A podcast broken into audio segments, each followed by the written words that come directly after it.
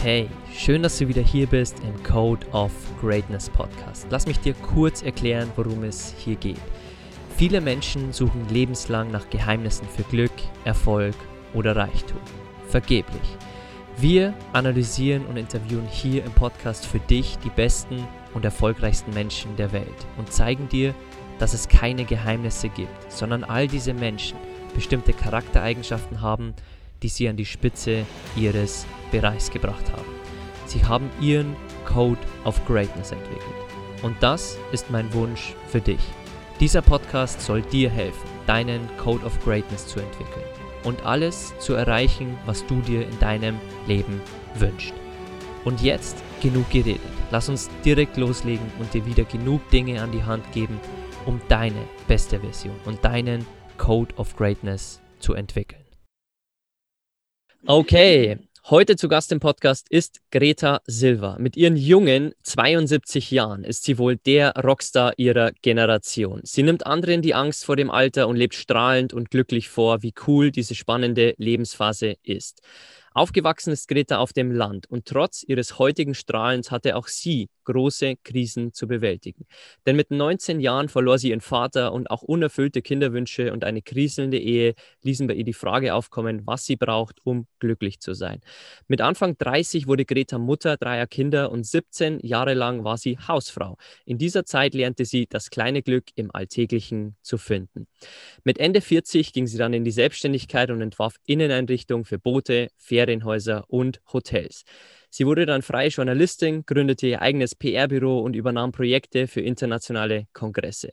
Normale Menschen würden sich nun langsam auf den Ruhestand freuen. Aber für sie ist das Alter ein Ritterschlag. Und mit 60 Jahren wurde sie Model und mit 66 Jahren, wenn andere in Rente gehen, begann sie mit YouTube. Mit ihren nun 72 Jahren gründete sie vor kurzem auch noch einen Online-Campus, bei dem sie ihre Mitglieder an die Hand nimmt und hilft, ihre beste Version zu leben. Für sie ist eins klar. Alter ist ein Startup-Unternehmen. Von 60 bis 90 Jahren ist nämlich genauso lang wie von 30 bis 60. Heute ist sie YouTuberin mit über drei Millionen Aufrufe, zweifache Bestseller-Autorin, Speakerin, Kolumnistin, hat einen eigenen Podcast mit über 100.000 Abonnenten, ist Markenbotschafterin für viele Unternehmen und ist auch bekannt aus den größten TV-Sendern und Printmedien. Ihre Mission ist ganz klar. Sie will dem Alter den Grauschleier entreißen und aufzeigen, wie kostbar das Alter ist und was wir selbst für unser Glück tun können. Denn Glück ist für sie eine Entscheidung. Greta, danke, dass du hier zu Gast bist im Podcast und mich jahrelang als stille Mentorin begleitet hast. Oh wei, wei, tausend Dank, lieber Alex, was du hier alles da aufgezählt hast. Boah, da kriege ich ja rote Ohren. Ja, es ist alles möglich und äh, ja, du hast so recht. Äh, auch Krisen gehören zu meinem Leben dazu. Und ja. äh, ich glaube, ich bin so ein Musterbeispiel für Neustarts mit Sachen, von denen ich keine Ahnung hatte. Einfach tun, einfach anfangen. Also, ja. aber du hast Fragen vorbereitet, du musst mich stoppen, wenn ich einfach hier zu viel erzähle. Ne? Also, sonst wird das hier zu lang. Ich äh, finde es sehr toll und ich äh, verfolge dich ja seit Jahren. Also ich, ich liebe es, wenn du zum Reden anfängst, denn man kann dann sofort äh, mitschreiben. Das rate ich auch jedem, der hier zuhört, denn du hast viel Tolles ähm, wirklich äh, parat und wirklich auch, wenn man zwischen den Zeilen zuhört, bei dir kann man so vieles lernen. Ich würde gerne mit einer Frage starten, die ähm, etwas anders ist. Was ist so das größte Learning oder die größte Lektion, die dir deine Kinder oder Enkelkinder beigebracht haben? Das größte Learning in meinem Leben ist, glaube ich, und das war bitter, muss ich gestehen, der Anfang, dass ich selbst verantwortlich bin. Ich habe mhm. wirklich geglaubt, ne, wenn mein Chef netter und mein Partner liebevoller wäre, dann wäre ich glücklich. Mhm. Und habe gemerkt, dass ich sozusagen Geheimverträge abgeschlossen hatte hinterm Rücken von Menschen, die da ja gar nichts von wussten. Ne? Ich habe ihnen die Verantwortung für mein Glück übergeben. Und das hatten die übrigens hinter meinem Rücken genauso gemacht. Ne? Aber das erstmal so zu erkennen, ich war ja zu der Zeit durchaus glücklich verheiratet, also da war nichts Schlimmes passiert oder so. Äh, wie du gerade schon gesagt hattest, also die Frage war aufgetaucht, äh, drei Jahre wurden wir nicht äh, schwanger und ähm, brauche ich Kinder für mein Glück? Ne? Also in dieser Phase war das, wer ist zuständig für mein Glück und, und, und so deswegen habe ich das überall mal hinterfragt. Mhm. Und dann äh, stellte ich fest, das haben die gar nicht begriffen, dass ich ihnen netterweise die Verantwortung übertragen hatte. Und ähm, da stand keiner morgens und sagt, okay, Greta, was brauchst du heute für deinen Tag zum Glücklichsein und was soll ich dir in den Kalender eintragen? Ne? Und auch für die nächsten Monate und Jahre nicht. Also ähm, das äh, fand ich erstmal erschreckend. Habe das dann aber, glaube ich, noch relativ schnell begriffen. Sag ich mal, vielleicht ein paar Wochen hat das gedauert. Aber was dann nochmal schwierig war, war, ich konnte ja nun keinem mehr die Schuld in die Schuhe schieben für mein Unglück. Das fand ich mhm. sehr schwierig. Mhm. Und als ich auch das verinnerlicht hatte, begriff ich, oh, das ist ja Freiheit. Nicht mehr abhängig zu sein von Situationen und Menschen. Boah, das hat mir Flügel verliehen. Also mhm dann tief durchzuatmen und mich in kritischen Situationen zu fragen, stopp, was brauchst du jetzt, in diesem Moment dafür, für dein Glück? Und was kannst du davon selber tun? Das, glaube ich, war ein unglaublicher ähm, Umschwung sozusagen. Und das andere war, äh, das war genauso erschreckend äh, am Anfang, dass das, wie ich die Welt sehe, nicht die Wahrheit ist. Mhm. Äh, kann, das, ich sehe es doch. Es ist doch so, wie ich es sehe. Das muss doch die Wahrheit sein. So muss doch die Welt sein. Das, mhm. Es war ganz schwer für mich zu erkennen. Der andere guckt mit seiner Brille auf dieselbe Situation. Mhm. Und das hat jeden Streit rausgenommen. Also, dass ich das akzeptieren musste, dass er, in diesem Fall, ich bleibe jetzt zum Beispiel bei meinem Partner, bei meinem Ehemann, das Recht hat, es so zu sehen. Mhm. Ich habe das schon mal gemerkt, dass wir, ich habe ja noch zwei Schwestern, dass wir als junge Frauen mal irgendwie zusammensaßen und uns angucken und sagen, in welcher Familie bist du eigentlich groß geworden? Wovon erzählst du denn? Das war doch ganz anders. Da hätte ich das schon mal begreifen können, dass es jeder anders sieht, aber das hatte sich, das habe ich mehr nur auf meine Schwestern, glaube ich, bezogen und nach dem Motto, aber so wie ich denke, ist es eigentlich die einzige Wahrheit. Ne? So. Mhm. Aber äh, als ich das bei meinem äh, Ehemann äh, so verstanden hatte und dahin übertrug, habe ich dann gesagt, okay, ich akzeptiere, dass du das so siehst. Und akzeptiere du dann auch bitte so, äh, das, wie ich das sehe. Mhm. Also, weil man sonst immer versucht hat, den anderen noch zu überzeugen. Nein, es war doch so und, und äh, guck doch mal so. Und also da waren ja so endlos Diskussionen, um den anderen dahin zu kriegen, meine Brille aufzusetzen. Aber mhm. das zu respektieren und im Idealfall das als Bereicherung zu betrachten, also mal zu gucken, Mensch, ich möchte das auch jetzt mal gerne von deiner Seite aus sehen. Ich, ne, manchmal ist das ja vielleicht auch sogar die, eine charmantere Lösung oder, oder irgendwie so. Also das hat auch nochmal so viel Freiheit in das Ganze reingebracht. Also da würde ich jetzt gerade mal spontan diese zwei Sachen als so mhm Knackmomente mhm. empfinden und ähm, ja, wie Leichtigkeit dann ins Leben kommen kann. Ne? Also ähm, das, äh, ja, das Leben geht weiter, nur anders. Es ist, wir sind ja jetzt gerade in der Corona-Krise sozusagen. Ähm, das Leben wird danach auch weitergehen und auch anders. Also da äh, zu, also ich weiß, ich komme vom Bauernhof, ne? also wirklich äh, richtig vom Bauernhof, ganz äh, fernab von jeder anderen Stadt oder so. Mhm.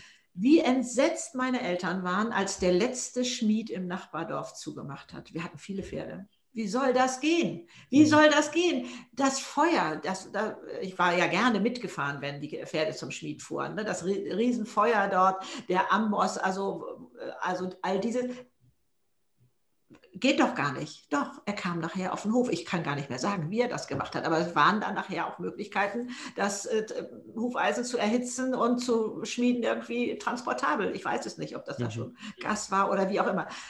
Das heißt, man weiß jetzt noch nicht, wie es weitergeht und das verunsichert. Aber ich jetzt mit meiner Lebenserfahrung kann sagen, das Leben geht weiter, nur anders.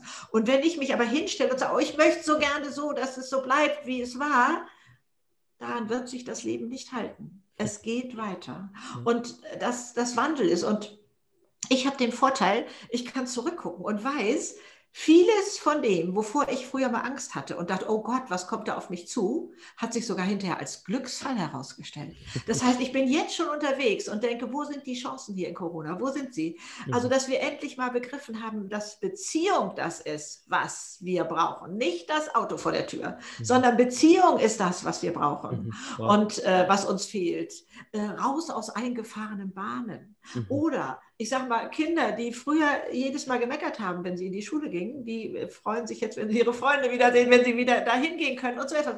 Man kriegt eine neue Blickrichtung. Und das versuche ich in, im Moment alles für mich zu sammeln, was da Schönes drin liegt, wo, mhm. wo ich viel mehr den Fokus drauf legen soll und, mhm. und so. Also an Krisen kommt man nicht vorbei. Das geht ja. nicht. Also es gibt kein Leben ohne Krisen und Niederlagen. Und das ist wie beim Fußballspieler. Wann geht der denn siegreich vom Platz und sagt, wow, ich habe es gerissen? Mhm. Das ist nicht dann, wenn der äh, Gegner respektvoll zur Seite springt oder der, der Torwart sagt, hier ist dein Tor. Nee, wenn der sich da durchgewühlt hat und da vorbei und drüber weg oder was weiß ich. Und so haben wir das auch gemacht im Leben. Und das macht uns stark. Und wir gucken aber auf diese Zeiten immer so negativ zurück.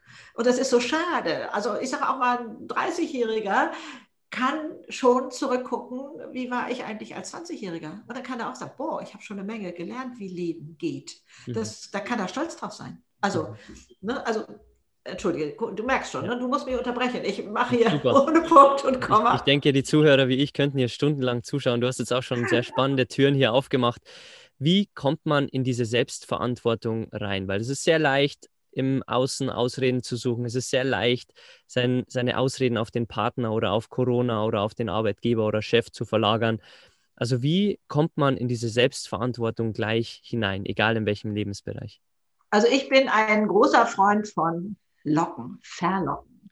Sich diese Freiheit vorzustellen, die man hat, wenn man da nicht mehr abhängig ist. Mhm. Ja, also ich weiß ja, im Ausland sind die Deutschen als Jammerer verschrien, das ist leider so. Äh, und aber ähm, auf dieser, also wir nutzen das ja auch ein bisschen als Dating-Plattform. Ne? Also wenn ich, ich kann in der fremden Stadt sein, ich stehe an der Bushaltestelle, ich fange an zu jammern, der Bus kommt immer unpünktlich oder nein und wie und was und so, habe ich sofort Verbündete. Wenn ich in der Firma am Kopierer stehe, wenn es die noch da gibt, weiß ich nicht, oder in der Kantine oder Küche und, und jammer über den Chef, oder habe ich sofort Verbündete. Mhm. Aber diese Dating-Plattform ist voller Jammerlappen. Die ziehen sich gegenseitig runter. Mhm. Das macht keinen Sinn. Also ich kann nicht in der Opferrolle glücklich sein. Das geht nicht. Das ist also konträr. Und ähm, ich kann nicht auf der einen Seite jammern und auf der anderen Seite Halleluja rufen. Das äh, ist eben nicht. Und da muss ich einmal die Entscheidung fällen. Ich weiß gar nicht, ob es so dramatisch ist. Ich glaube, ich muss es nur mal erkennen. Dieses jetzt mhm. mal einmal zu hören, reicht schon. Also so erlebe ich das auch in meinen Büchern, dass die sagen, einmal gelesen, dann geht da oben Schalter um. Mensch, ja, klar, mhm. so kann ich das auch sehen. Und, mhm. und das reicht schon. Ich muss nicht ein Trainingsprogramm jeden Morgen zehn Minuten das und das machen, sondern okay, ich kann mir noch mal einen Reminder machen irgendwie und sagen, ach nee, hör mal auf zu jammern, ich glaube, das tut dir gut. Das ist sicherlich erst, dass man sagt, okay, ich will es nicht mehr laut aussprechen, so fängt man vielleicht an. Dann, äh, ich will das nicht mehr denken. Da oben, Chef im Oberstand, ich habe, also du machst aber gerade die richtigen Fragen. Dann geht bei mir schon immer gleich wieder da oben so, so ein Ding auf. Also die Hirnforschung heute beweist etwas, kann also etwas sogar bildlich darstellen, ich weiß nicht, wie sowas geht, was wir schon immer wussten. Henry Ford hat gesagt, egal was du denkst, du wirst Recht behalten. Mhm. Die Hirnforschung sagt heute, Dein Gehirn wird alles tun, was es kann, damit du Recht bekommst. Mhm. Muss man sich mal vorstellen. Mhm. Das ist ein gefährlich Ding. Wenn ich jetzt zum Beispiel denke, das Alter ist schrecklich, um das mal als Beispiel zu nehmen, das ist ja so eine Meinung da draußen, äh, wo ich ja gegen ankämpfe, dann wird mein Gehirn mir all das zeigen, was dazu passt. Das wird mir all, und, und, und das wird meine Handlungen beeinflussen und schon habe ich recht. Mhm. Wenn ich aber das umdrehe und sage, oh, ich freue mich auf eine tolle Zukunft, ich bin gespannt, was da alles noch für Projekte ans Tageslicht kommen wollen und so, dann wird mein Verstand auch das unterstützen wollen und mir das alles zeigen, was zu diesem Denkmuster passt. Und das wird wieder meine Handlungen beeinflussen und schon bin ich in einem glücklichen Leben. Das heißt, ich mhm. muss nur da um meine Gedankenrichtung ein bisschen verändern. Mhm. So ein anderer Punkt, wo ich das lernen durfte im Leben, war eben ähm, das Thema, was wir gerade schon hatten. Ähm, drei Jahre ähm, wollten wir ähm, ein Baby haben und das klappte nicht. Und dann haben mein Mann und ich uns gefragt, könnten wir ein adoptiertes Kind genauso lieben wie unser eigenes? Mhm. Ja, und jetzt muss ich fast schon nicht mehr weiterreden, weil jeder weiß, wie die Geschichte weiterging. Im nächsten Monat war ich schwanger. Klar habe ich mich unglaublich gefreut äh, über die Schwangerschaft, aber ich habe so einen Heidenschreck gekriegt, habe gedacht, habe ich mit meinen Gedanken körperliche Abläufe beeinflusst? Mhm. Denn ich bin kein, kein Einzelfall. Das ist mhm. bekannt eigentlich, dass Leute, die sich mit Adoption und sowas befassen, plötzlich schwanger sind. Mhm. Also sprich, Gedanken beeinflussen sogar körperliche Abläufe. Das kann man auch heute in Studien, Krankenhäuser, ne, Krankheitsverläufe von Leuten, die positiv daran gehen oder, oder auch sagen, der liebe Gott richtet das alles, wie auch immer, werden schneller gesund, als die Leute, die da, oh und nein, und ich kenne jemanden, also dann ist nachher der Arm abgefallen oder ich weiß nicht was oder so, äh, so unterwegs sind. Es sind mhm. andere körperliche Abläufe. Und ähm, wenn man das mal verstanden hat, dann will man da oben Chef im Ring werden. Da oben im Oberstübchen möchte man Boss werden. Also es war mir klar. Und das heißt, ich musste, ich fing erstmal an, überhaupt meine Gedanken zu beobachten. Ich kann ja beobachten, was ich denke. Ne? Manche beim Yoga machen das, die ziehen dann die Wolken weiter oder irgendwie sowas. Also muss es ja so eine Beobachterfunktion in mir geben. Mhm. Und es gibt auch einen Beobachter, der weiß, oh Mensch, geht mein, geht's meinem Fuß eigentlich heute gut, der den Körper beobachten kann. Also in diese Position gehen und gucken, hey, was kann ich denn von dieser Position eigentlich auch alles mhm. machen? Also mhm. es ist so viel möglich, was wir machen können, um leichtfüßig durchs Leben zu gehen, um Chancen zu erkennen, zu begreifen und mir fällt schon wieder ein nächstes Thema ein, aber äh, soll ich weiterreden oder was? Oder Frage? Sehr, also, sehr gerne. Wie ich meine eigenen Hemmschwellen mhm. beseitigen konnte. Du hast vorhin gesagt, ich habe das äh, Glück im kleinen Alltäglichen finden müssen. Ne? Aber jeder wird es verstehen, wenn ich sage, ist noch gar nicht lange her, vielleicht vor zehn Jahren, habe ich begriffen, dass die Steuer, Steuer machen, immer noch eine Hemmschwelle. Ja, ich muss Steuern machen. Ja, Gott, ja, die Steuerberaterin hat schon wieder angemahnt und sagt, ja, ich muss das machen. Da habe ich mich widerwillig daran gesetzt. Hab mir, was machst du hier eigentlich für einen Scheiß? Also, wenn du nichts verdienen würdest, müsstest du keine Steuer machen. Willst du das? Nee. Also ich schreie heute auch nicht Hurra und sage Hurra, ich mache Steuern, aber es mhm. gehört einfach zu meinem Leben dazu. Ja. Sich selber diese Hemmschwellen, diese, diese äh, Überbrückung, oh Gott, ich muss jetzt das und das machen, mhm. das nimmt uns Energie. Mhm. Und also wie sollte ich das schaffen damals? Ich merkte als junge Frau, Gott, ich hake ja hier einfach mein Leben ab.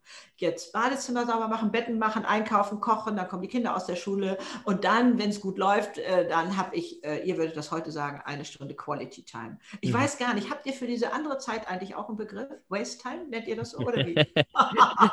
Wahrscheinlich, ja. Mir, ja, wie gehst du mit deiner Lebenszeit um? Und dann stand ich mhm. da mit meinem kurzen Hemdchen, wie ich immer sage, ähm, und dachte, ja, wie soll das denn gehen? Das heißt, ich kann mich jetzt nur noch erinnern, was ich mir beim Bettenmachen überlegt hatte.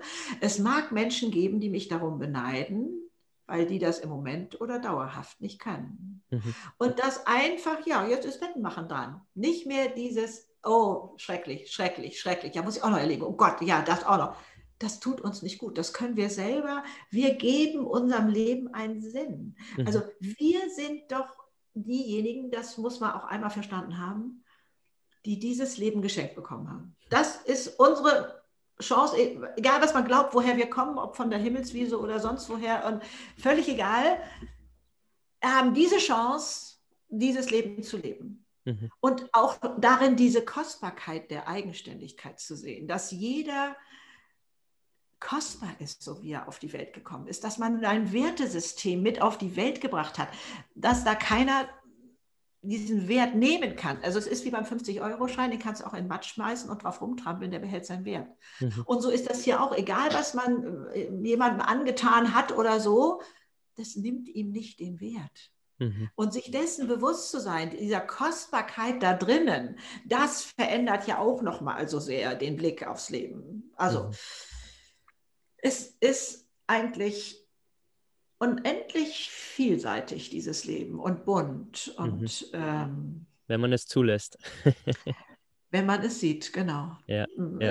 Ringelnatz hat mal ein Gedicht geschrieben, das hat die Überschrift, es zwitschert eine Lerche im Kamin, wenn du sie hörst. Mhm, ja, mhm. also dieses Sehen und Chancen erkennen und auch den mhm. eigenen Wert ähm, zu begreifen und wie man auch Verletzungen wieder loswerden kann. Und mhm. es gibt so viel. Also, und wie man sich vor neuen Verletzungen schützen kann. Also, ich habe ja damals mal geglaubt, ich muss Mauern bauen. Äh, also, äh, ich bin so leid, dass man mich so verletzen kann. Ich muss Mauern bauen, innere Mauern, mhm. bis, ich dach, bis ich merkte, das sind Gefängnismauern. Das hat keinen Sinn. Mhm. Und es gibt auch, wenn ich den hier empfehlen darf, einen tollen TED-Talk von. Mhm. Ähm, Brené Brown, also mhm. mit B vorne ja. und braun wie die englische Farbe, eine, eine humorige Forscherin, die rausbekommen hat, wie kostbar unsere Verletzbarkeit ist. Mhm. Sie ist nämlich nicht nur zuständig für all das, was weh tut, für Hilflosigkeit und Scham und Wut und Trauer und all das. Mhm. Nein, die brauchen wir auch für gelingendes Leben, ja. für, für erfülltes Leben und wir brauchen sie auch im Job. Wir mhm. brauchen sie für den Mut, kreative Ideen darzulegen. Mhm. Wenn der Kollege sagt, oh Gott, der Spinner schon wieder hier mit seinen Ideen oder so, sondern da muss die Firma Raum schaffen mhm. dafür, dass man sich verletzbar macht und, und das tut überhaupt. Also dieses, also ich kann das hier nur in Kurzform gerade wiedergeben, aber wie kostbar unsere Verletzbarkeit ist. Ja. Und ja. ein ganz toller Satz, den sie sagt, für mich war, ähm, und die Leute, die sich dieser Kostbarkeit bewusst sind, sind die, die als Erste sagen können, ich liebe dich. Auch mhm. wenn, die andere, wenn sie nicht weiß, wie die andere Seite reagiert. Mhm. Ist das nicht zauberhaft, diesen Mut zu haben, sich verletzbar zu machen und es zu erkennen, das ist unsere Strahlkraft, das ist unsere Stärke. Also, okay, also wir haben Sehr toll. Alex ja. Brené Brown. Ja, kann, kann ich auch nur empfehlen. Äh, gerne den TED Talk. Es gibt auch eine, eine Doku auf Netflix äh, von ihr. Also äh, sehr, sehr tolle ja. Frau, die über Verletzbarkeit ja. spricht. Und auch wir Männer haben dieses Thema, weil wir uns immer diese harten und äh, unüberwindbaren ähm, Masken aufziehen, dass wir, dass nichts an uns herankommen darf. Aber genau das sind Masken, die wir gerne abnehmen dürfen. Ja, mhm. so ist es, Gefängnismauern. Was du vorhin angeschnitten hast, ähm, dass du deine Gedanken versuchst wirklich klar zu halten. Und ähm, ja. ich erinnere mich zurück, dass ich in, dein, in einem Podcast-Interview von dir mal gehört habe, dass du ein Schild in deinem Büro hast, wo Gedankenhygiene ja. steht.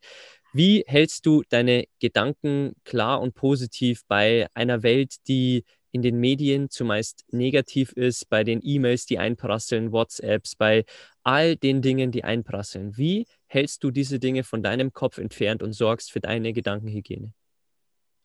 Ich, ich, schaue keine Nachrichten. Also mein Ex-Mann äh, informiert mich, wenn ich nicht mehr äh, dies und jenes machen darf oder sowas. Also äh, ähm, das äh, finde ich tatsächlich zu manipulativ. Also mhm. Angst ist ein Marketinginstrument.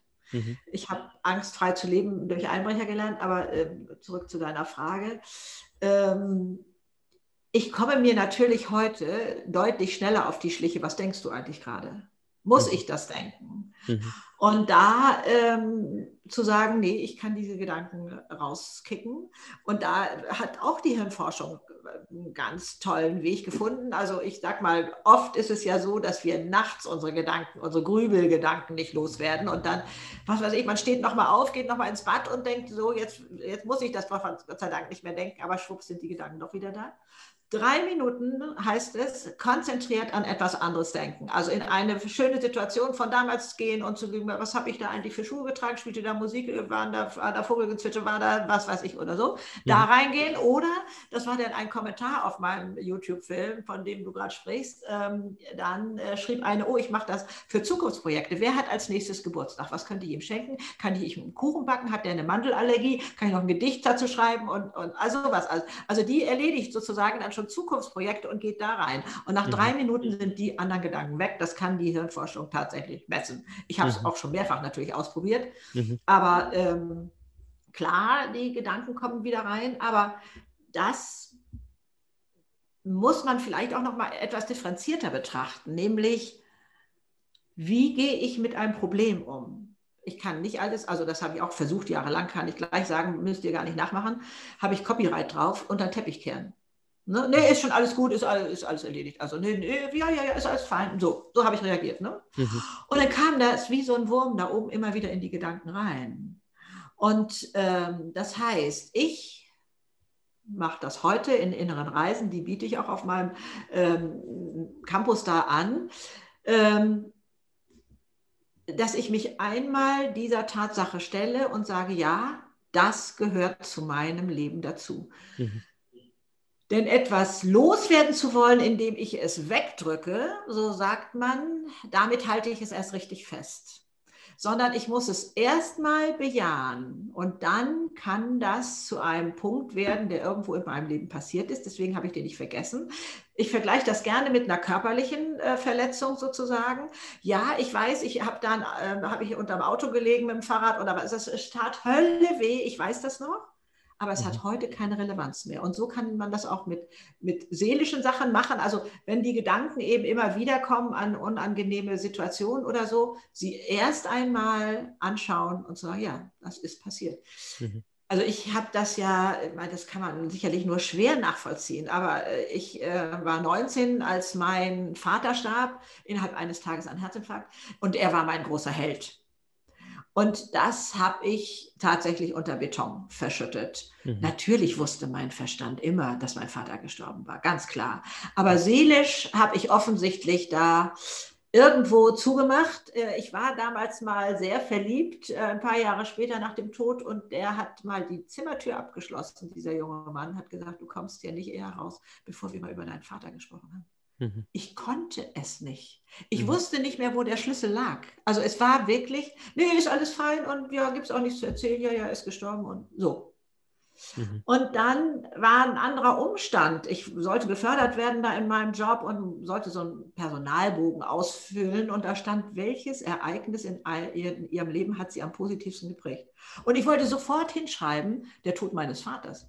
Und dann bist du bescheuert, was soll denn daran Positives gewesen sein? Habe er sofort vom Tisch gewischt aber offensichtlich ist dadurch so ein kleiner Riss im Beton entstanden, dass ich mich irgendwann später gefragt habe, naja, also ich meine, was war das für eine bescheuerte Idee, aber könnte da, könnte da irgendwas positiv dran gewesen sein oder so? So mhm. konnte ich das dann mal aufbröseln. Also äh, ich habe damals acht Jahre gebraucht, äh, also bis dieser Moment dann war, um mal dahin zu gucken, was hat das mit mir gemacht eigentlich und, und wo waren die Geschenke? Ja, ich hatte vorher, ich sag mal, so eine Tralala-Kindheit ne, auf dem Bauernhof und alles lief äh, fein und, und, und kompliziert und so. Und da war ich wirklich einmal so mit dem Po auf dem Boden der Tatsachen gelandet und war im Leben angekommen. Meine beiden mhm. großen Schwestern waren im Ausland, Mutti war völlig zusammengebrochen. Also ich musste da eine Stärke entwickeln, die ich sonst, äh, also glaube ich, nie bekommen hätte, auch mein, mein Leben mal selber in die Hand zu nehmen und sowas alles. Ne? Also da zu gucken und das anzunehmen, das ist erstmal bei Problemen, glaube ich, der erste Schritt, zu sagen, ja, mhm. es ist schrecklich, ja, ich habe meinen Job verloren, ja, die Ehe ist den Bach untergegangen oder irgendwie sowas. Das gehört jetzt zu meinem Leben dazu. Das ist dann, wenn ich das mache, also wirklich mit so einem tiefen Durchatmen erstmal verbunden. Und mhm. dann bin ich eigentlich erst handlungsfähig wieder in meinen Augen. Also das mache ich hier auch bei kleinen alltäglichen Problemchen, würde man jetzt in dieser Skala sagen, aber wo mhm. ich auch denke, oh nee, und warum ist das? Und dann so, ja, es ist jetzt passiert. Und da würde ich gerne noch jemand anders erwähnen. Das ist ein junger Mann, der ist, äh, weiß ich nicht, 28, 29 Jahre alt, mhm. Janis McDavid. Mhm. Der ist ohne Arme, ohne auf, Beine auf die Welt gekommen, ist ein Speaker, ist, reist, macht Reisen, also kann man nur von träumen, geht mal auf seine Webseite und so. Mhm. Und den durfte ich kennenlernen und der erzählte mir dann so ein bisschen seine Geschichte und war da, äh, war, hatte Phasen in seiner Jugend, wo er wirklich also dachte, was soll das? Und dann hätte er seiner Mutter die selbstzerstörerische Frage gestellt, wieso ich? Mhm. Und dann hat sie gesagt, das kann ich dir nicht beantworten, aber vielleicht bist du mit einer Botschaft auf diese Welt gekommen. Mhm. Und dann sagt er so ganz lapidar aus der Hüfte geschossen, ja, und dann habe ich meine Situation angenommen, wie sie ist, und ab da geht alles ganz leicht. Mhm. Was ist das für ein Knallersatz? Mhm. Die Situation annehmen, wie sie ist. Mhm. Und das ja. ist dieses Ja. Das ist in meinem Leben passiert. Das ist auch so, so ein ja, so eine Weggabelung, sag ich mal. Ne? Wenn man mhm. das, ich glaube, man muss das einfach nur mal verstanden haben, einmal mal durchdacht haben. Mhm. Und dann wird man nicht mehr so in anderen Bahnen denken. Also, also jedenfalls ist so meine Erfahrung, dass das einfach der erste Schritt ist und danach geht das Leben leichter. Also ja. Ja. Ähm, wir, es ist faszinierend. Also ich finde ja Leben und Lebensgeschichten und deswegen dein Podcast hier mit so unterschiedlichen Leuten und so, das ist doch spannend ohne Ende. Da ist doch so viel Musik drin, so viel ähm, an Möglichkeiten und Also gerade meine Altersgruppe, ne, du hast es vorhin mhm. erwähnt, also von 60 bis 90 ist genauso lang wie von 30 bis 60. Und mhm. viele wollen das einfach nur absitzen mhm. und sagen ja so ein bisschen, ja, Enkelkinder machen wir da ein bisschen an die Ostsee fahren oder in die Berge oder was weiß ich. Da kann ich doch nicht die Intensität leben, wie ich die mit 30 Jahren so toll finde. Mhm. Und ich wurde auch, äh, ich hatte ja äh, am äh, letzten Sonntag, das muss ich ein bisschen angeben, meinen ersten englischsprachigen TED Talk, also da, wo ich sonst immer nur mein Wissen geholt habe und äh, durfte ich also selber sein und das auf Englisch war eine Riesenherausforderung. Aber dann äh, war hinterher noch eine Talkrunde, das war ja äh, jetzt alles ein bisschen anders organisiert. Mhm. Und dann tauchte die Frage auf, ja, wenn meine Mutter gefragt wird, wie alt sie ist, dann sagt die oftmals so Ende 30, obwohl die eben natürlich irgendwo ganz anders war. Mhm. Wieso macht die das? Wieso steht ihr nicht zu eurem Alter? Ich sage, weil sie das fühlt. Sie mhm. fühlt sich so jung. Und mhm. das hat nichts damit zu tun, ob die Hüfte eiert oder irgendwie der graue Star da ist oder so. Das verändert nichts an unserem Lebensgefühl. Da würde ich heute immer sagen, klasse, erzähl, raus damit. Was, wie willst du das umsetzen? Mhm da ist da draußen irgendwie so eine, als wäre es eine gesellschaftliche Anforderung an uns Alte. Ja, da kommt ja nicht mehr viel. Das ist Quatsch. Also also in unseren Köpfen äh, geht ja also der, der Treppenlift sofort in Sarg. Dabei ist das wie ein Ferrari, der fährt von A nach B und der Treppenlift fährt von unten nach unten, sonst nichts. Der, also äh, wir klappen das Buch zu, wenn wir einen Rollator brauchen und denken, oh, wie schrecklich. Dabei haben wir immer Helfer gebraucht. Mhm. Keiner von euch in eurem Alter hat irgendwann mal gesagt, oh, wie schade, jetzt kann ich doch die Wäsche nicht mehr mit der Hand waschen, jetzt brauche ich eine Waschmaschine.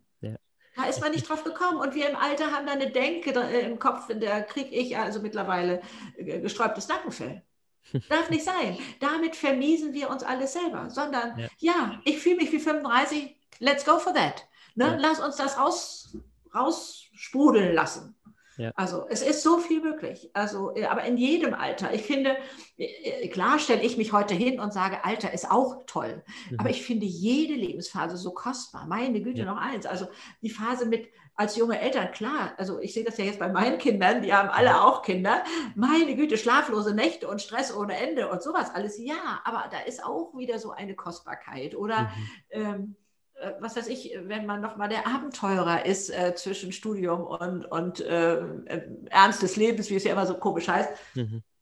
äh, alles zu genießen. Alles einfach zu genießen, wie es da ist. Und ja, ich fühle mich jetzt so eingesperrt, sagen viele, und ich weiß gar nicht, was ich machen soll. Also okay, ich bin nun internetverseucht, ne? aber was ist es alles auf YouTube für Do-it-yourself? Äh, lern Yoga, äh, hol dein Musikinstrument, falls du mal eins gespielt hast, irgendwo vom Boden. Ja. Äh, guck dir die Tutorials an, wie du damit anfangen kannst, lern Sprache oder was weiß ich, ihr habt da ja auch, oder ne, dieses Learning ist ja euer Thema, da wieder etwas Neues zu kreieren und wovon man vorher noch gar nicht wusste, äh, ja. ist das überhaupt was für mich? Jetzt ausprobieren. Jetzt ja. habe ich vielleicht für sowas mehr Zeit als sonst. Wunderbar, ausprobieren. Und es ist eben kein Versagen. Das ist auch nochmal ein Vorteil von Alter übrigens. Mhm. Wir können ja alles Mögliche ausprobieren. Ein halbes Jahr mache ich dies und denke, nee, ist doch nicht meins. Also lasse ich wieder sausen. Im mhm. jungen Alter ist das oftmals, was will die denn noch alles ausprobieren? Oder wann kommt die denn endlich mal zu Potte oder so? Mhm kehrt euch nicht drum, macht euer Ding, probiert es aus und, und ja. das ist Leben. Leben ist Try and Error. Also dieses mhm. Wort Fehler müsste uns auf Diskriminierung ver verklagen. Ne? Also mhm. der Ruf ist ja total verdorben. Äh, also Fehler machen, in der Schule doch schon, ne? Fehler. Nein, das ist nur nicht der richtige Weg. Ich habe also einen mhm. Polarforscher kennengelernt, habe ihn gefragt, was war Ihre Erkenntnis eigentlich, die Sie mit ins Leben genommen haben? Mhm. Das war das, ja. Was ich da erforsche und was nicht richtig ist, ist eben nicht der richtige Weg. Aber es ist kein mhm. Fehler, sondern es ist ein Zuwachs an Erkenntnis. Mhm. Und wenn ich das hier mache, dann ist das ein Fehler und bombs geht der Daumen nach unten. Ja, ja. Also, sehr aber, spannend. Was, was, also, ich bei dir, was ich bei dir vor allem äh, sehr, sehr äh, toll finde, dass äh, wir Michael Jordan auch schon hier vorgestellt in diesem Podcast und der hat auch diese Perspektive gehabt, diese Schüler des Lebens Perspektive, die ja. einfach immer neugierig ist, einfach immer ja. was Neues entdecken möchte. Und das sehe ich ja. bei dir und das finde ich einfach richtig toll. Und man kann immer damit anfangen. Man kann heute, wie du sagst, sofort beginnen, sich einen TED-Talk anzuhören, sich äh, auf YouTube neue Dinge beizubringen. Und das, ähm, man, man, merkt es dir an, ich sehe es hier, weil, weil du strahlst bei dem, was du machst. Aber viele haben ja schon in, in meinem Alter, in, in den 20ern, haben die ja das Problem, was ist überhaupt der Sinn meines Lebens und wie finde ich überhaupt äh, eine, eine sinnstiftende Sache. Und ich sehe dich hier grinsen und ich sehe dich hier im Redefluss und in, in deiner besten Energie mit 72 Jahren. Also wie würdest du sagen, findet man ein, eine sinnstiftende Arbeit für sich oder eine Leidenschaft, die man dann auslebt? Da würde ich ähm, gerne auf das eigene Wertesystem kommen. Mhm. Ähm, also man hört ja viel, nee, ich bin nicht selbstbewusst, weil meine Oma hat immer das gesagt und mein Lehrer hat das gesagt und, und so. Äh, mein Chef hat mich auch klein gemacht. So. Wo überall, jetzt bin ich mal in der direkten Du-Form, bist du dein eigener Kritiker und machst dich fertig. Mhm. Wo Nochmal als Beispiel. Du siehst in der Firma, äh, guckt sich nochmal jemand um, ob er beobachtet wird, glaubt sich alleine und steckt was von der Firma in die eigene Tasche. Vermutlich wirst du nicht denken, meine Güte, was für eine coole Socke, den muss ich doch mal fragen, ob der bei uns im Urlaub, wenn wir im Urlaub sind, die Blumen gießt. Wir haben innen den Daumen nach unten gemacht. Mhm. Wenn wir das aber selber machen, dann haben wir alle möglichen Ausreden und sagen, ähm, ja, die Firma hat mich da äh, schlecht behandelt und ich habe ja auch sowieso Überstunden gemacht. Und, äh, was weiß ich, haben wir alles, damit wir angeblich ein sauberes Gewissen haben. Aber der mhm. Daumen im Wertesystem ist da auch bei uns schon längst nach unten mhm. gegangen. Mhm. Also lebe, das hört sich ein bisschen sehr schulmeisterlich an, verzeiht, verzeiht, ähm, lebe nach deinem Wertesystem. Es mhm. lohnt sich immer Mhm. Es, also ich, ähm, also manche äh, Leute meinen auch, sie dürften bei der Steuer hier schummeln und da schummeln. Ich bin heute wirklich der Meinung, es fällt uns selber immer auf die Butterseite. Irgendwann, äh, ja, ihr kennt sicherlich Beispiele, die Leute sind so korrupt und sind so erfolgreich geworden. Da möchte ich aber mal wissen, wie das da drinnen aussieht. Ob das wirklich mhm. die, die ja, die leuchten, die eine Strahlkraft haben, das ja. sind. Und definier mal für dich da draußen, was ist Erfolg? Also mhm. natürlich habe ich das auch, ich habe all den Scheiß auch gemacht. Äh, wir geheiratet und wir waren natürlich der Meinung, unsere Beziehung, wir lieben uns so, er war wirklich und mein Traummann. Dafür mhm. müssen wir nichts tun. Wir bauen ja jetzt unser Leben auf. Ne? Also mhm. Häuschen mhm. bauen, Auto kaufen, diese, so, also diese Sachen. Und da mal zu gucken, was ist da das, was uns antreibt. Mhm. Mhm. Ich kann das alles gut nachvollziehen, weil ich das auch so gemacht habe. Ne? Aber ähm, wir wissen das vielleicht auch in jungen Jahren schon. Man hat sich irgendwas ganz Tolles gekauft und dann mal zu gucken, wie lange hält denn dieses Glücksmoment an. Mhm. Da gibt es auch Studien, einen Moment, ähm, oh, ich glaube, der Name fällt mir nicht ein, äh, egal. Ähm, die sagt, wir kommen, wir haben ein Glückslevel in uns, auf den kommen wir immer wieder zurück.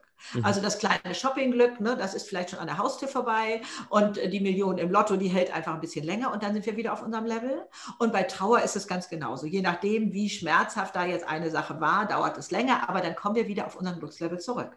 Frage ist, wie kann ich den denn dauerhaft anheben? Und mhm. da gibt es also nur zwei Beispiele zu nennen, Sachen, die uns runterziehen, zum Beispiel Verletzungen, Angst, sowas. Mhm. Was mhm. kann ich dagegen machen? Kann ich mhm. loswerden? Also ne, kann ich mit Frieden schließen mit diesen ganzen Sachen? Und was kann ich positiv dafür machen, dass er steigt? Also mhm. einmal haben wir gerade geguckt, was zieht mich runter? Wie kann ich das ändern? Und wie kann ich machen, dass es steigt? Mhm. Dankbarkeit, wissen wir alle, ist der größte Glücklichmacher. Mhm. Sich auch in schwierigen Situationen hinzusetzen und zu sagen, gab es heute an meinem Tag vielleicht doch irgendwas, was schön war? Um da aus diesem tiefen Loch rauszukommen. rauszukommen. Ja. Und ähm, dann ähm, anderen helfen, ist einer der größten Glücklichmacher. Ne? Mhm. Äh, also ich habe ja vorhin kurz von diesen Geheimverträgen gesprochen, die wir da abgeschlossen haben und die mhm. Verantwortung an andere übertragen haben. Das könnte ja jetzt so den Eindruck äh, hinterlassen, also wenn ich jetzt nur für mein eigenes Glück sorge, ist das nicht egoistisch. Mhm. Nee, wenn wir uns vorstellen, wie sich junge Eltern fühlen, äh, die völlig fertig sind, ähm, dann wissen wir, wir müssen erst unseren Glückstank füllen. Das hat nichts mit Egoismus zu tun. Und dann kommt in Partnerschaft äh, wieder das Freudegefühl auf, was ich am Anfang der Beziehung hatte, sich da was auszudenken, was Liebevolles zu machen ne? und für die Freundin da einen Kuchen zu backen und, und sowas zu machen, mhm. dann haben wir selber Freude daran, als wenn wir das nur machen, weil der andere uns ein schlechtes Gewissen gemacht hat und so eine Erwartungshaltung hat, denn das ist ja so die Sprache zwischen den Geheimagenten. Ne? Mhm. Äh, ja, wenn du mir da jetzt nicht hilfst und so, ne, dann, äh, also so versuchen wir da ja noch Druck aufzubauen und dann lassen wir äh, uns breitschlagen, machen etwas und dann sind wir sauer über uns, weil wir nicht Nein gesagt haben. Und dann waren wir, wir müssen das Nein sagen lernen. Ne? Also, mhm. äh, also das, das, ist alles ganz verquer. Nein, die Verantwortung selber übernehmen, dann ähm, zu gucken, was ist mein Wertemaßstab, lebe ich den, wie weit kann ich ihn leben, mit mhm. Wahrheit sagen. Also das haben mir Kinder, meine Kinder ja auch alles beigebracht. Ähm, ihr könnt euch die Zeit nicht mehr vorstellen, aber es gab eine Zeit ohne Handys. Mhm. Und dann, dann das, ähm, das Haustelefon klingelte äh, und dann irgendwie Kinder in dem Alter waren, dass sie da schon rangingen, gab es durchaus am Anfang Versuche zu symbolisieren, ich bin jetzt nicht zu Hause, sollten die Kinder sagen. Da habe ich da, hey, bringe ich denen hier das Lügen bei? Auf der anderen Seite sage ich Wahrheit sagen.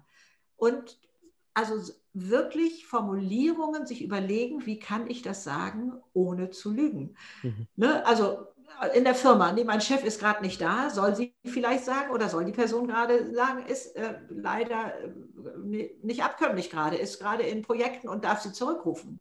Äh, und, und so, also solche simplen Sachen, das eigene mhm. Wertesystem finden. Dann, ähm, die Urfrage war ja, was Sinnvolles tun. Ne? Das, das heißt, ich muss erstmal in mir Klarheit finden, meine ich.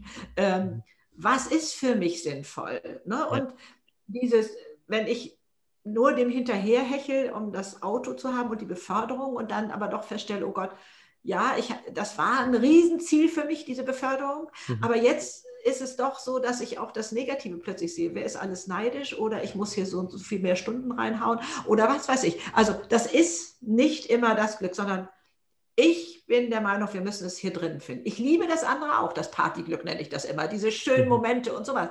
Aber ich weiß, wie flüchtig sie sind. Das heißt, ich muss gucken, dass ich mein Glückslevel hier unten, ich zeige das leider, äh, ihr hört das nur, ich zeige das hier so in Brusthöhe, da ist mein Glückslevel und wie kann ich den anheben? Wie kann ich mhm. den dauerhaft anheben? Und mhm. ähm, da eben ähm, sind wir bei unserem Wertesystem und was kann ich für den Nachbarn tun? Es kommt ja auch schnell der Eindruck, ähm, so höre ich eben in den Kommentaren, ja, du hast gut reden, du bist auch gesund, ja, du hast gut reden, du hast Geld oder so. Äh, und das äh, frage ich mich immer, woher man das weiß.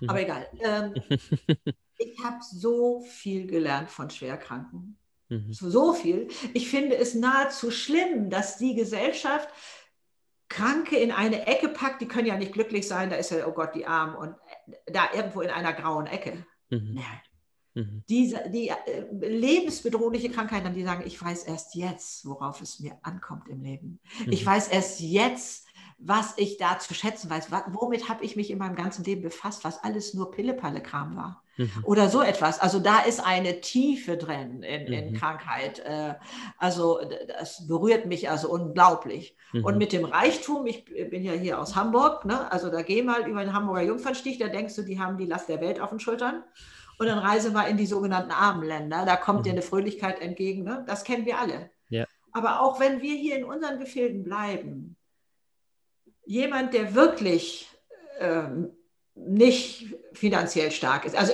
äh, mal vorweg gesagt, ich wünsche jedem absolute Gesundheit und absoluten mhm. Wohlstand, ohne Frage. Mhm. Aber da, äh, ich habe eine Frau vor Augen, der es finanziell überhaupt nicht gut geht. Die ist äh, noch für die Nachbarn da, die nimmt die Pakete für alle Leute an, die geht mit dem Hund, äh, wenn die Nachbarin krank ist oder geht noch einkaufen hier, die ist verletzt und noch hier und da und, und äh, die ist trotzdem glücklich, sage ich mal. Und es gibt reiche die so meckerig sind und so unzufrieden und haben hier Sorgen und die Probleme hier und mit der Firma, das klappt nicht. Oh Gott, ich muss eine von meinen 20 Firmen vielleicht sogar dicht machen jetzt oder so. Mhm. Es ist kein Garant. Und äh, das, ähm, natürlich ist es schon toll, wenn man das hat. Also Mhm. Ich möchte das hier auch nicht jetzt flach bügeln, mhm. aber da drin das alleinige Heil zu suchen, es, mhm. geht nicht. Und ich hatte mhm. jetzt einen Podcast mit Rüdiger Dahlke, werden mhm. viele von euch nicht kennen, der ist nämlich in meinem Alter mhm. ein ganz normaler studierter Arzt, der eben aber alle anderen Wege mit hinzugenommen hat äh, äh, und sagt, äh, Gesundheit kommt nur, wenn man seelisch mhm. im Gleichgewicht ist. Mhm. Der Körper würde uns Signale senden, wenn wir äh, auf manche Sachen in uns seelisch nicht achten. Dann ja. ist das so der nächste Schritt. Also wir hätten schon andere Signale vorher mal bekommen, damit wir uns mal kümmern um ein Problem, was wir immer unter den Teppich vielleicht kehren oder so. Mhm. Und, und, so. Also da gibt es auch so viele Denkmuster mhm. und schöne mhm. Sachen, wie man sich selber auf die Schliche kommen kann, mhm. wie man sein Wertesystem finden kann und wie man den Weg finden kann, was, was will ich was will ich sein? Mhm. Nicht, was will ich werden, Geschäftsführer und sowas, sondern mhm. was will ich sein? Will ich der Abenteurer sein? Wie will ich leben? Was soll mir wichtig sein im Leben? Äh, mhm. Die Umwelt, der Mensch, äh, also wie auch immer, da, da gibt es ja auch ganz, ganz viel. Was entspricht mir? Äh, bin ich der Stille, die mhm. ja manchmal glauben, äh, nee, also ich, ich habe es ganz schwer im Leben. Äh, also nur die Lauten und die, die äh, kommen voran oder so. Nein. Also mhm. auch da zu erkennen, das ist deine Kostbarkeit. Und du hast da eine unglaubliche Macht. Sei dir dessen bewusst. Die muss nicht lauthals rausposaunt werden. Mhm. Und, und so etwas, also wir mhm. sind selber unser größter Kritiker, behaupte ich mhm. mal. Also ich habe den mal für mich so als Krähe auf der Schulter erkannt, der ich wirklich manchmal mhm den Schnabel mit Paketklebeband zugeklebt habe, weil ich es nicht mehr aus. Ja, das hat ja keinen Sinn, brauchst du gar nicht erst anzufangen und das wird da, da, da, da, da. Also das Geplapper da im Kopf kannst du abstellen. Musst ja. du dir nicht anhören. Und ja. zu sagen, das fand ich, ähm, ich hau jetzt hier mal so ein paar Namen raus, ich weiß gar nicht, habe hab ich gar nicht mit dir abgesprochen, ob das äh, in Ordnung ist. Kurt Tepperwein ist zum Beispiel auch mhm. jemand, der so unterwegs ja. ist und der, der sagt ja, wenn sein Verstand dann ihn aufmerksam macht, dass das alles in die Hose geht und sowieso mhm. nichts werden kann, mhm. dann sagt er, okay, lieber Verstand, vielen Dank, du hast deinen Job gemacht. Mhm. Ähm, mehr kannst du auch nicht, ja, ist gut, aber es gibt noch ganz andere Instanzen in mir, die ja. wissen, das wird was und so und dann go for that. Ne? Also ja. Ähm, ja. da ja, diese Dimensionen alle zu nehmen, die ganze Bandbreite zu leben, also mhm. finde ich unglaublich kostbar. Mhm. Sehr spannend. Da kann ich auch nochmal unterstreichen, Rüdiger Dahlke hat äh, mit seinem Buch äh, Peace Food äh, mich und meine Frau äh, zu Veganern gemacht, also äh, hat ja. mich auch sehr verändert, versuche ich auch in diesem Podcast zu bekommen und Kurt Tepperwein kann ich auch nochmal äh, dick und fett unterstreichen, denn sein Buch Die geistigen Gesetze hat mir ja. auch extrem neue Welten im, im Kopf geöffnet toll, toll, ja, toll, toll. Also sehr, sehr, sehr toll, kann ich nur unterstreichen. Und noch was, was ich hier wirklich für alle Zuhörer auch nochmal äh, dick und fett wirklich markieren möchte, ist, dass wir unser eigenes Wertesystem aufbauen und leben. Und wir haben hier im Podcast auch schon über Benjamin Franklin gesprochen. Der hat seine 13 Tugenden in sein Tagebuch damals geschrieben und hat sich gesagt, habe ich heute nach diesen Werten und Tugenden ja. gelebt und nicht genau vergleichen mit denen, die auf Instagram mehr Follower haben, die vielleicht äh, auf größeren Bühnen stehen. Es geht darum, ob du deine Werte lebst oder ob du zu deinen Werten auch stehst. Deswegen, ähm, die drei Punkte wollte ich auf jeden Fall nochmal unterstreichen.